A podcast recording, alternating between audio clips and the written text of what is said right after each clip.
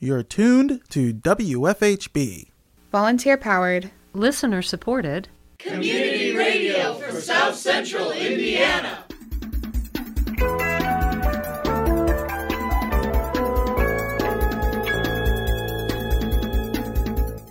Good afternoon. Reporting remotely for WFHB, this is Benedict Jones.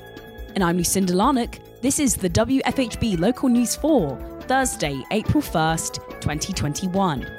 This week, we present a four part WFHB News special where we revisit the stories we've covered over the last year.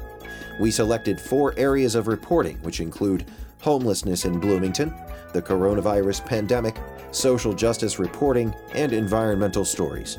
In our fourth installment of this series, we focus on environmental reporting. We present a story on a lawsuit against the Indianapolis Power and Light, which claimed that the company has been violating the Clean Air Act.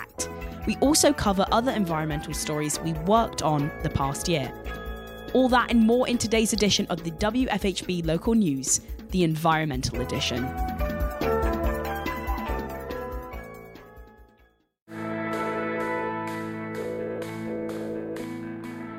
In September of 2020, WFHB correspondent Katrine Bruner submitted a story on a lawsuit against Indianapolis Power and Light, which alleged that the company had violated the Clean Air Act. In this series, you will hear from our expert source, Janet McCabe, who is now Joe Biden's nominee for Deputy Administrator of the United States Environmental Protection Agency, along with Kerwin Olson, Executive Director of Citizens Action Coalition. We turn to correspondent Katrine Bruner for more on the story.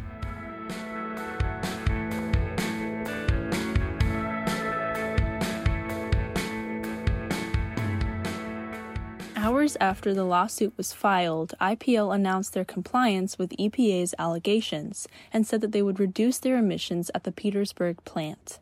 Following this, EPA announced that Morgan County's air quality is officially within federal standards. The lawsuit has sparked interest on how the switch from coal to natural gas will have a significant effect on the air quality and the health of the surrounding community in Indianapolis. Coal fired power plants such as IPL have been contributing to a nationwide issue of air pollution. In the past decade, coal has been the fastest growing energy source in the world. According to ncoal.org, between the years 2001 and 2010, the world consumption of coal increased by 45%. Kerwin Olson of Citizens Action Coalition and Janet McCabe of IU's Environmental Resilience Institute spoke out about the murkiness of government regulation for power plants and how that can affect not only the state but the country in terms of pollution and human health and enforcement for these companies. It's absurd that a corporation could be allowed to violate uh, their permits uh, that frequently, that often, uh, and really face, uh, you know, no consequences as a result. It's a sad, sad state of affairs for the regulatory regime, not only in Indiana but also in the country as a whole. And those situations can lead to a lot of extra pollution that might have been prevented if the source had gone through a permitting process. Filed by the U.S. District Court for the Southern District of Indiana, the complaint stated that IPL, quote, failed to obtain the necessary permits and install the controls necessary to reduce emissions that damage human health and the environment. Details of the complaint made for violating the Clean Air Act include evidence of notices of violations that the EPA made to IPL in September of 2009, September 2015, and February of 2016 the utility released comments to Indy Star stating, quote, While IPL believes the actions at issue were taken in full compliance with the Act and applicable permits, it entered into the settlement agreement to resolve EPA's claims and avoid uncertainties associated with litigation. End quote. On December 9th of last year, the Indianapolis Power and Light Company announced that they would be shutting down two of their biggest units at the Petersburg superpolluter coal plant by the year 2023. The EPA recognized these plans and has explained that if IPL retires the two units before July 1st of 2030, then it will not need to install a new pollution control device mentioned in the consent decree. The settlement made Monday is subject to a 30 day public comment period on the department's website and will still need final approval by the court. Executive Director of Citizens Action Coalition, Kerwin Olson, spoke on behalf of the organization and explained how the lawsuit affects not only the companies and organizations involved, but also the state and health of Hoosiers and the environment. A permit, it only matters if somebody's checking you know, mm-hmm. and frequently with air permit violations, those violations are, you know, initially noticed because of the opacity of smoke coming out of a smokestack. You know, the oversight is is pretty lax, if you will. Mm-hmm. Not enough uh, air monitors set up, uh, not enough inspections, and uh, for the most part, our regulatory regime in Indiana is uh, a self-regulated regime, if you will. It's it's sort of a trust with very little verify. Olson explained to me the reason why coal is not the most efficient and even cheapest source of energy now, with the future looking more green than ever. There's uh, the carbon emissions, uh, methane emissions, and the impact on climate change. Indiana certainly has played a large role in exacerbating climate change over the years with our reliance on coal. That doesn't include the uh, SOx and NOx and other toxic air emissions being emitted that cause uh, significant problems uh, with asthma, breathing difficulties. There's other toxic metals that are emitted into the water that pollute our waterway. According to Greenpeace, coal is the single largest contributor to climate change, with one third of all global carbon dioxide emissions coming directly from burning coal.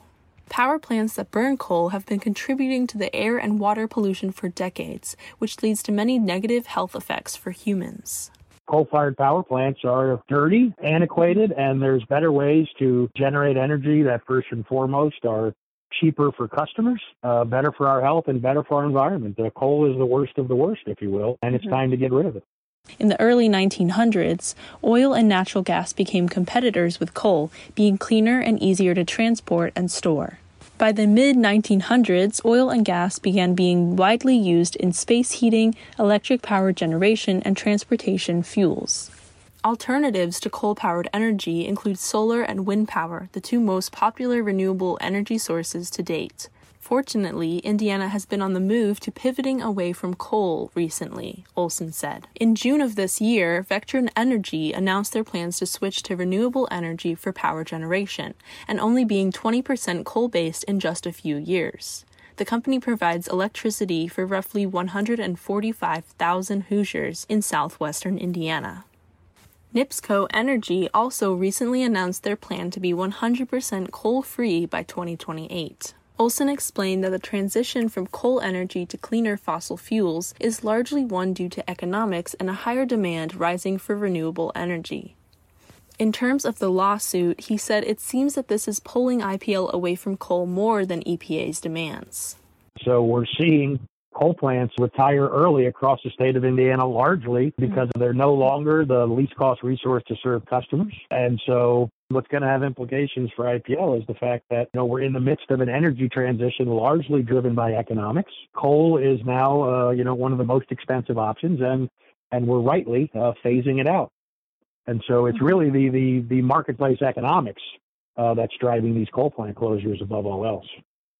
Director of Indiana University's Environmental Resilience Institute and professor at IU McKinney School of Law, Janet McCabe, provided her educated insights on the subject. McCabe has spent a career in air quality, environmental regulation, and policy, having worked at IDEM for air quality and the U.S. EPA Office of Air and Radiation. McCabe stated that air pollution has been in communities and Indiana since the country moved into the industrial age, and explained how creating laws such as the Clean Air Act in 1960 to protect public health and the environment has created, quote, a really clear but pretty flexible and workable framework for the federal governments and state governments to work together to reduce air pollution in states across the country, end quote these laws, which lead to things like permitting programs and rules that set standards and expectations on what industry can emit um, and how they're supposed to check that and how there's supposed to be transparency to that, have really improved air quality in our state immeasurably um, over the last 50 years. Although we still have areas of the state that don't meet federal health standards for air pollution. And we have sort of micro areas of air pollution and there are new pollutants that people weren't thinking about in 1970, including the climate related pollutants like carbon dioxide. So um, we still have a ways to go, but we have these important laws in place that help us make sure that people are doing the right thing and not burdening the public with health and environmental impacts uh, without doing as much as possible to reduce those. In the lawsuit, EPA made allegations that IPL was committing two types of violations. One, that the company made changes at the facility that should have been gone through a permitting review, and two, that when emitting pollution, they violated the opacity limit, which is how much smoke a factory or power plant can emit. McCabe stated that they are, quote, both important and serious requirements, end quote. McCabe explained the importance of having enforcement present with issues that have to do with damage to the environment.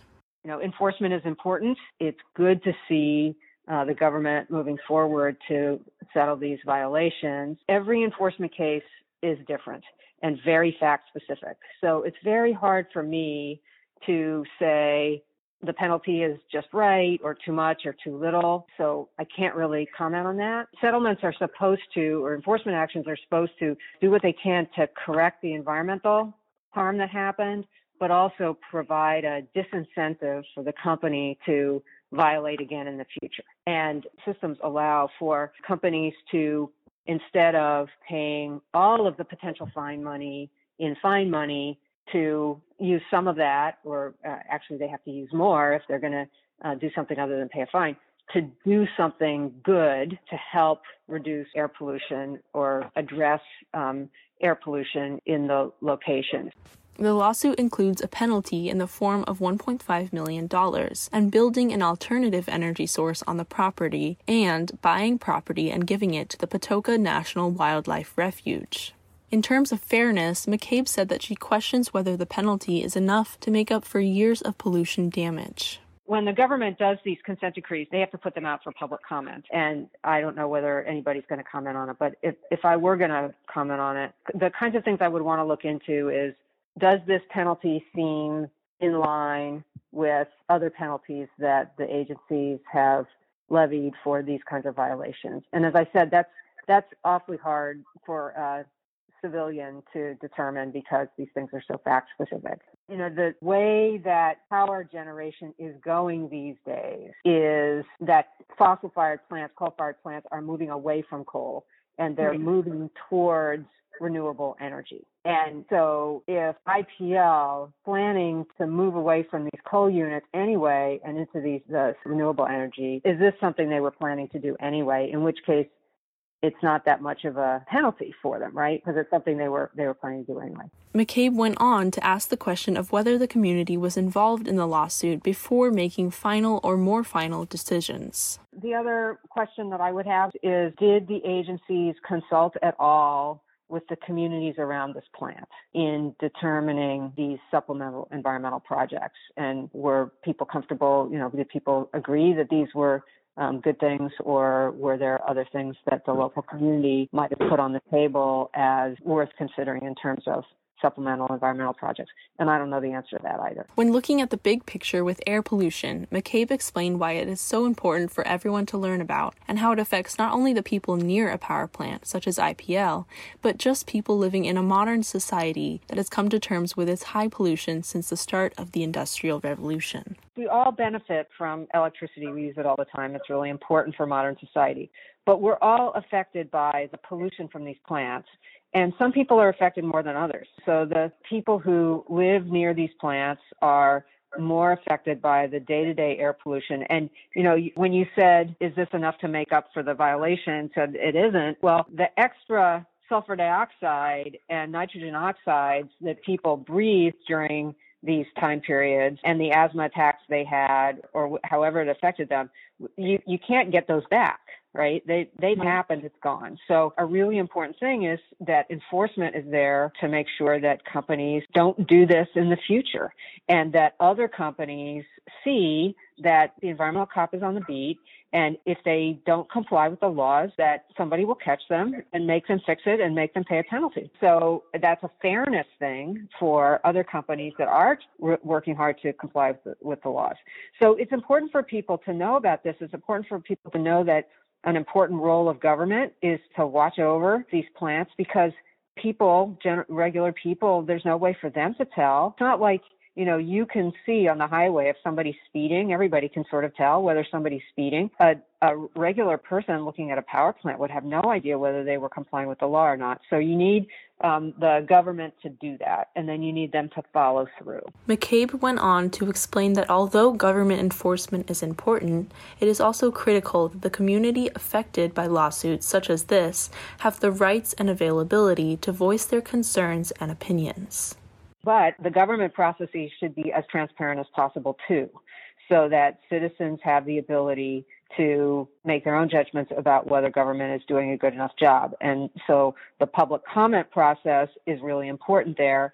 And if organizations like yours aren't covering these stories, how is the general public going to know that there's a comment period out there? They're not.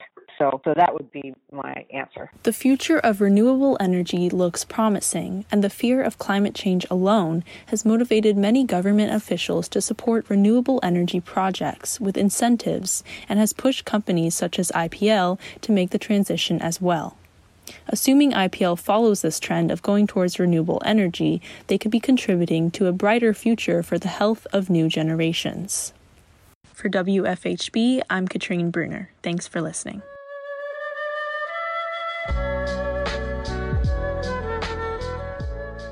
In March of 2020, WFHB Assistant News Director Sydney Foreman covered the City of Bloomington's plan to demolish the Griffy Lake water treatment plant, which had been abandoned since 1996. Sydney Foreman has more.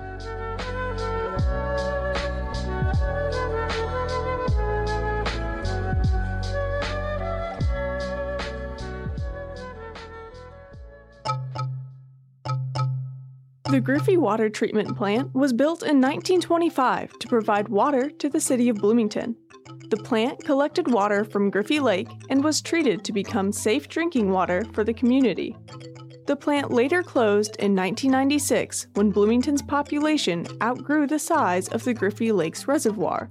The building has been sitting abandoned since. In 2019, the Indiana Daily Student reported, quote, the Griffy Water Treatment Plant was decommissioned for 23 years, but is costing the city hundreds of thousands of dollars in cleanup because of mercury released by trespassers. The City of Bloomington Utilities discovered mercury contamination at the site first in 2017. Along with mercury, the site has also been known to contain asbestos and PCB contaminants. James Hall is the Assistant Director of Environmental Programs at the Bloomington Utilities Department. He said mercury contamination is most likely due to vandalism. The building would get vandalized. People would break into the building and vandalize, um, and certain equipment in the building, like um, electrical switches and some of our the old flow meters, had mercury in them that helped them operate. And when people would vandalize those, uh, mercury would get onto the ground. And we went in and we've cleaned it up but there is still some low levels in the like the concrete of the building, and then there were also some piping that like would move mercury around to those different instruments, and um, that those were broken. That's kind of where some of the stuff on the outside came from. Hall said, "Today." There is still mercury contamination on concrete surfaces in the building and in the soil around the building. He said no mercury is leaking from the plant, and the contaminants in the soil are stable in the ground. In July of 2018, the City of Bloomington Utilities implemented strict security at the treatment plant site. The city's news release from that time of implementation reads, quote, According to the World Health Organization, exposure to mercury, even small amounts, may cause serious health problems, particularly in utero and early life. Mercury may have toxic effects on the nervous, digestive, and immune systems and on lungs, kidneys, skin, and eyes. The public is urged to stay away from the Griffy facility to protect their health. Trespassers on the Griffy plant property may be subject to arrest and hazardous material decontamination procedures. End quote. Therefore, keeping the public out of the plant is for their own safety and a speedy cleanup.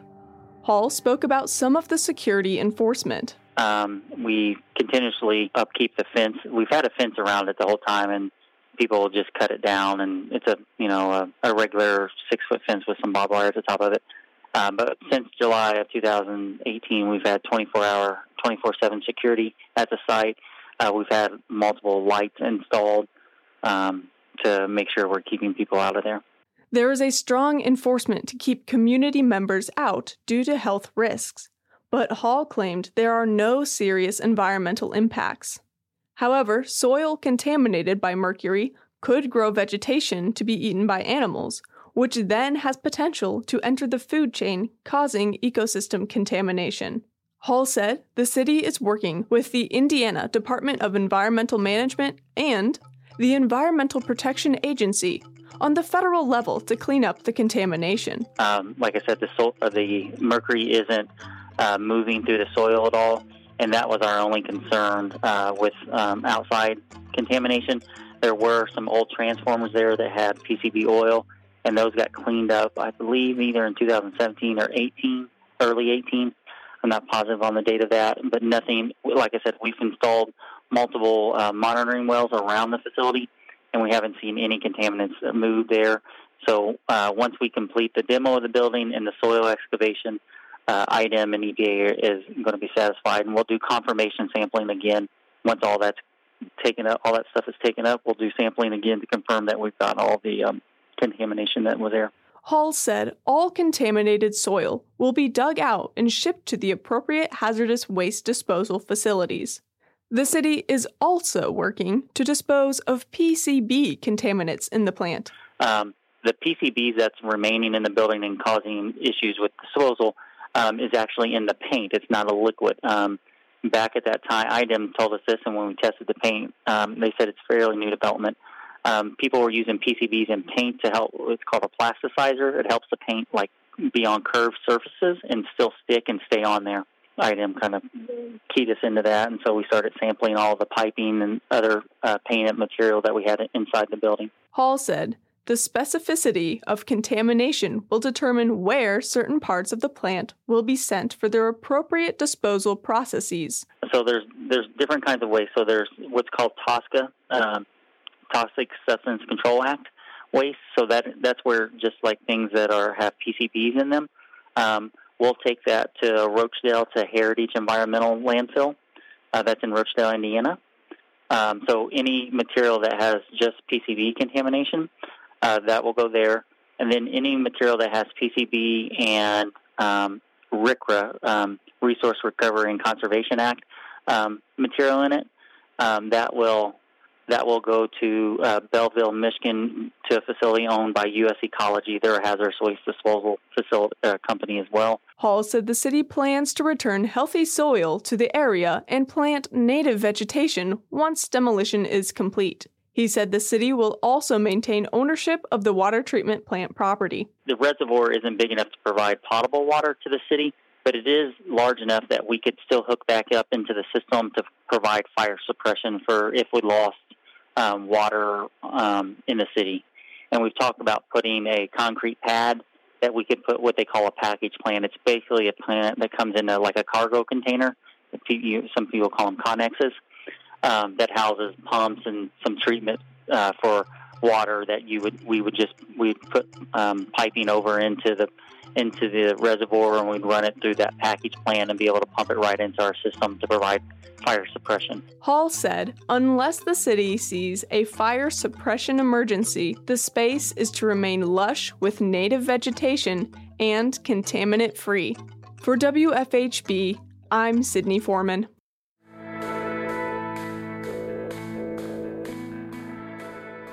On Friday, March 12th, the U.S. Environmental Protection Agency announced an $11.9 million cleanup plan at the Martinsville Superfund site. WFHB correspondent Alex Dederer read that report.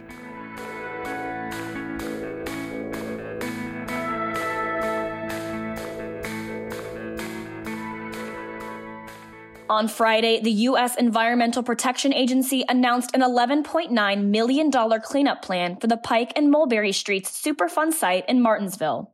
According to a news release, the EPA's cleanup plan will address soil and groundwater contamination caused by industrial and dry cleaning chemicals, which were, quote, illegally dumped and mishandled in the late 1980s, end quote. The cleanup plan will tackle contamination of tetrachloroethylene or PCE in the groundwater.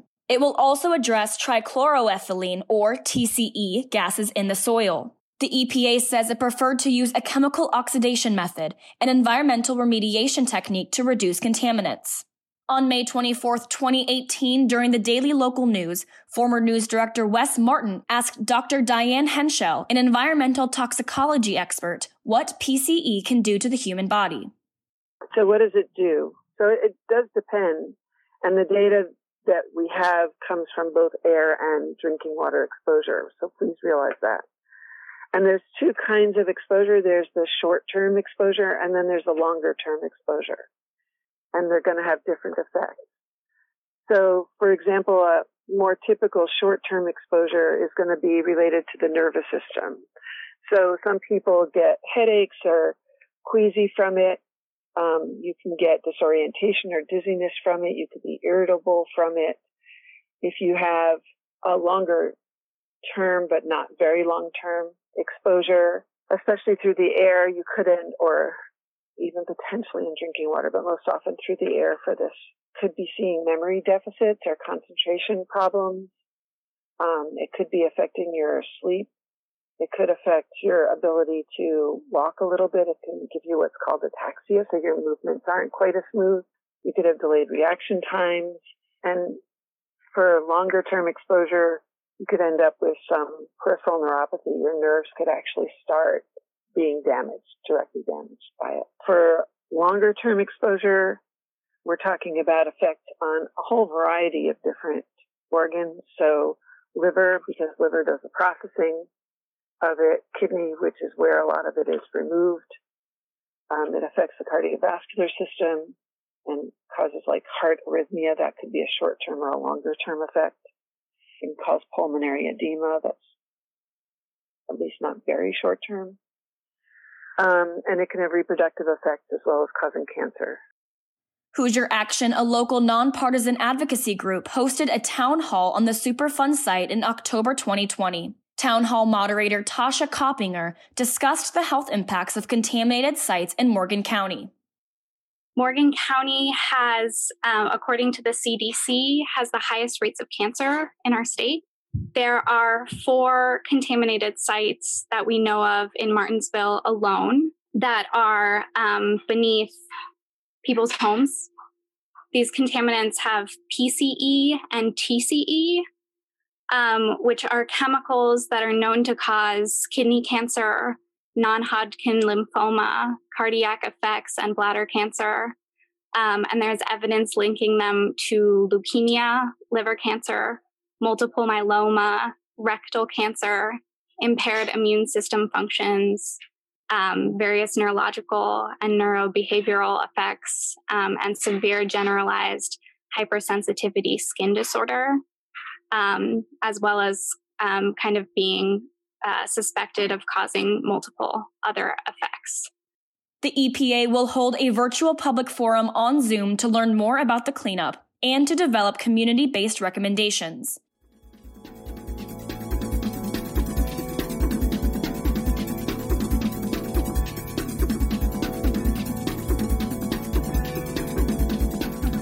You've been listening to the WFHB local news.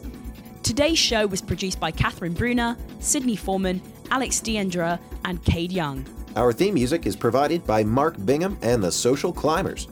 Engineer and executive producer is Kade Young. For WFHB, I'm Benedict Jones. And I'm Lucinda Larnach. Thanks for supporting Indiana's only volunteer powered, listener supported independent daily news program. You can hear tonight's full broadcast at WFHB.org. The WFHB local news is available as a podcast. Just search our call letters, WFHB, wherever you find your podcasts. Subscribe there and never miss another local news program. Stay tuned for Big Talk with Michael Glab coming up next on WFHB Radio.